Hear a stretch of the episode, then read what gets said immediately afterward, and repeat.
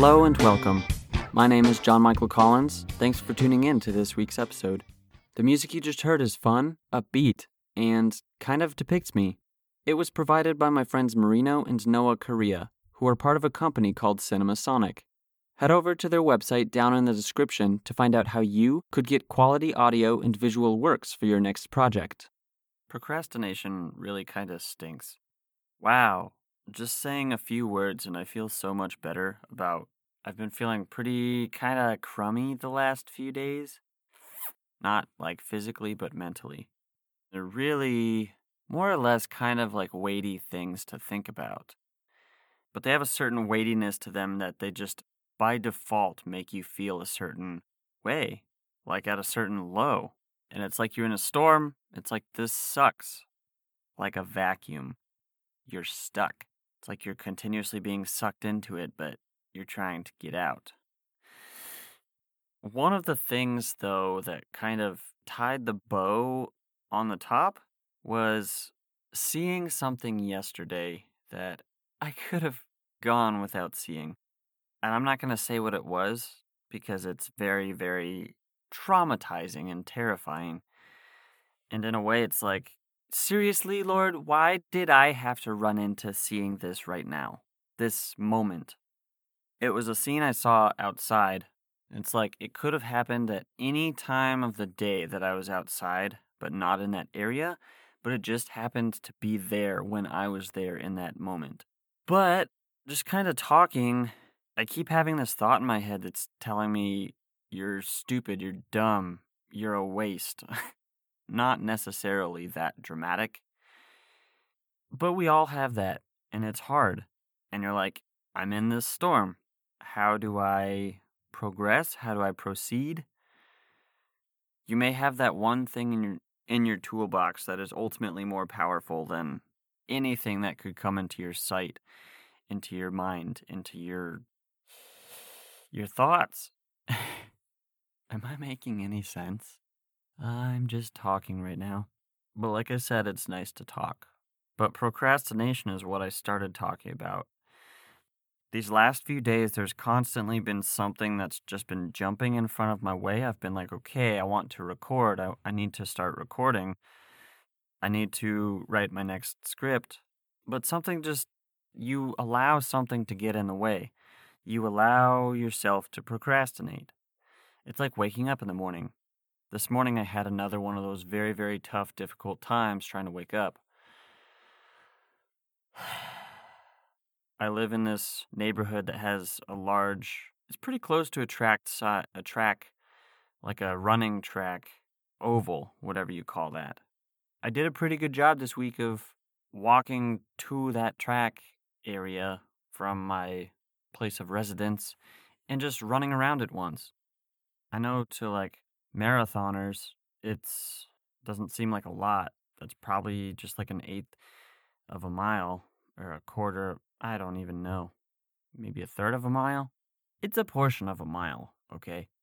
I feel like I'm taking myself through this like rehabilitation phase of just like, okay, we're going to add this into our routine. We're going to add this into our routine. We're going to add this into our routine in a way, all of us during this time of COVID, it's like we all got hit with a giant baseball bat to the head and we're recovering from it.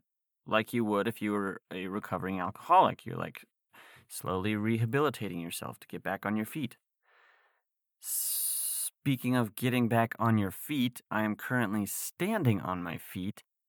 I'm here to talk to my microphone and whoever's on the other side of that microphone about just a couple things. So, if you are just joining, this podcast is a personal and therapeutic tool I call a vocal diary. It's a space for me to process thoughts, explore stories, and post them for those who might be interested, hopefully inspiring someone. In a way, it's kind of like therapy. Last night I was like, I definitely need to go to therapy soon, ASAP, pronto. But then you have the thought, what are you going to talk to them about? You don't need to talk about anything. And then it's like, that's exactly why you do need to go to therapy because you have that voice in your head that's telling you to. I'm not doing this for any type of social gain or to be a better human. I'm just doing it. And if you're just tuning in, episodes 1 and 2 talk about who I am. So give them a, lif- a listen. Give them a listen. Give them a listen if you haven't. A quick disclosure that going on tangents may or may not be involved. This show is conversationally true to how I speak. And sometimes I'm just really talking without even thinking about talking. I'm just talking. But yeah, here we go. By the way, I think I'm going to quit doing the apple cider vinegar thing because I chipped my tooth. And like, I don't know how long ago I chipped it, but I know the that acidity of vinegar is not good for it. I think coffee's okay though, because I cut coffee down at least with creamer. To when I called the police. Oh my gosh. Uh, I wasn't at all thinking about the actual story when I called the police. I was thinking about a time that I was sitting in our front yard and the police showed up. So, I mean, it's it's already written, so I'm going to talk about the time when I called the police. This happened to be when I was 16. Was I 16? Yes. Just before I moved to Iowa. There was this time, it was a normal day. Okay, that was the time. Phew! Because I did not want to go into that story. I was going to change names of people to protect people because there was a time that I called the police and it was a very, very traumatic situation. And I fortunately got out of it, but I was like right there. It was like, me, I wasn't the issue, the problem solver, the problem causer. It was me. The fire department was there the police was there.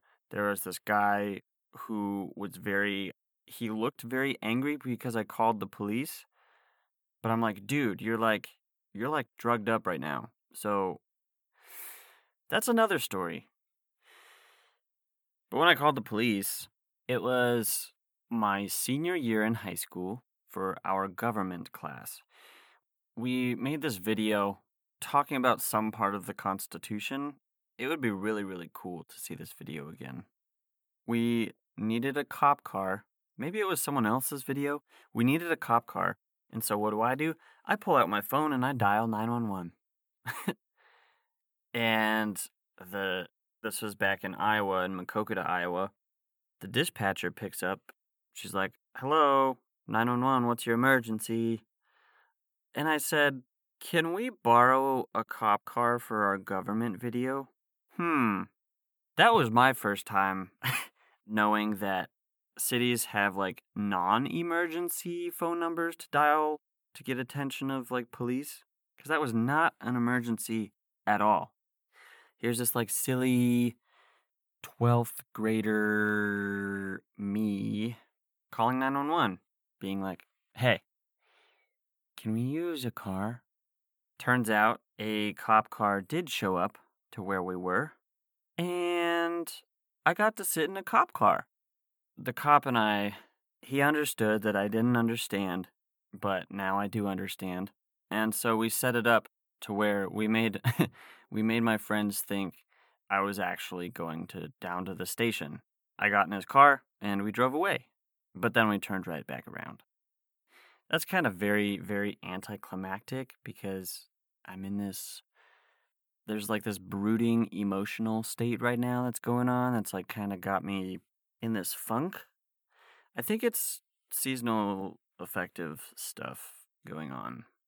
I didn't think that it would happen down here in Georgia because there's so much sun, but it has been very, very cloudy the last few days. I love nostalgic things, but I hate the emotion that comes with nostalgia. And a lot of that often comes around fall time so thank you for bearing with me as I slug through trying to talk. But yeah, that's when I called the police. It was interesting. Did I ever call the police any other times? Other than that story, yeah, there was that.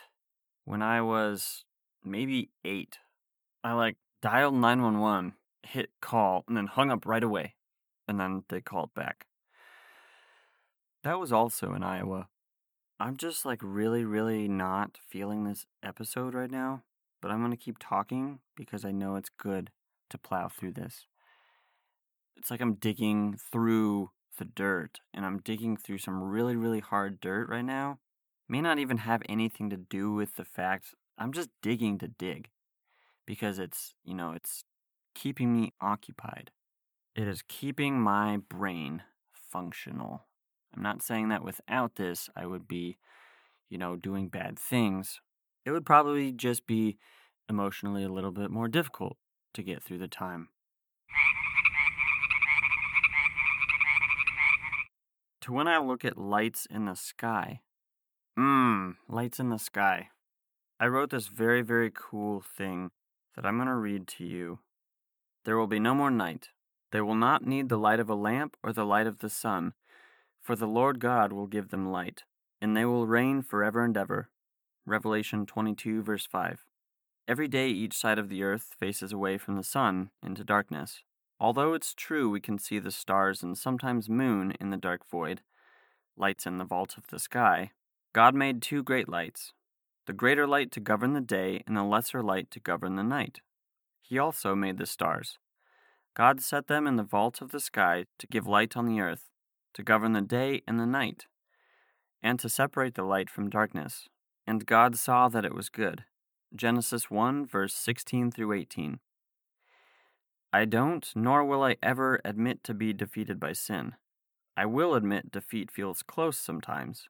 It's so difficult when we only for a second, minute, hour, whatever, don't see the sun clearly, or even the lights which reflect him. Adam and Eve obviously temporarily fell to this trickery, and since then suffered sin and death. Why would God put in our nature before the fall to be prone to deception? I wonder if He wanted to show us how important it was for us to always be able to see the light clearly. I guess all this being said, I feel in a new way the relief of Jesus defeating sin and death. Smiley face. So I wrote this on April 15th of this year, 2020. And I'm actually glad that I'm reading that right now because that's actually a really, really good reminder that no matter how dark it seems, there is some type of light that you can see. It's the imagery of, you know, when it's nighttime and everything seems so dark. The only place that you will find complete darkness is if you go looking for it. So if you go outside, it's dark and you see a star. That star is shining so bright. Man, I, I can't explain this. The only thing I can really say is lights in the sky are like a reminder, something to tell you that you aren't lost. Which, okay, a week ago, I was at a coffee shop outside and I was journaling, and I had this thought of like feeling lost. So imagine you're a captain on a ship, on a boat. It's you, the boat, the water, the sky, the stars, the sun, the moon, the wind, and fish. Yeah, sure, let's just throw fish in there. That wasn't in my original thought. What you know is true is that the stars are never going to change position. Yes, they might alter their appearance in the sky. They might appear to be in a different area. Their apparent position seems different depending upon the time of the year where you are, but they are always going to be in the same spot. So, in a way, their position is fixed. Yes, the universe is ever expanding, so, I mean, we don't know what's. If you go out to that star, you don't know what's behind it. Ultimately, we don't know what's behind it. This topic is manifesting in such a way that I'm encouraging you to seek out light in your life. I'll let that be up to you to decide what that means. As far as the first topic, I didn't wrap it with a lesson. Police are inherently not bad people. Police are inherently supposed to be the key the peacekeepers, but that's unfortunately abused ever so often. And I pray that that would change. So if you find yourself in a situation someone shows up, they're all drugged out, and you're like, I don't know what to do. Uh, I'm only 16 and nobody's there to help you. Call the police. Call someone to help. That thing I saw yesterday was so traumatizing. So what did I do? I stopped and I like pulled out my phone to look up on the internet for help. And then someone pulled up. They had the situation under control. If you think something is going wrong, don't just sit back and just assume that it's going to be okay. Don't ever assume things are okay with anyone. Honestly, you never know what someone is going through. Yeah, if they're passed out, you shouldn't assume that they'll be okay with a bottle of pills in their hand. Jeez. Okay.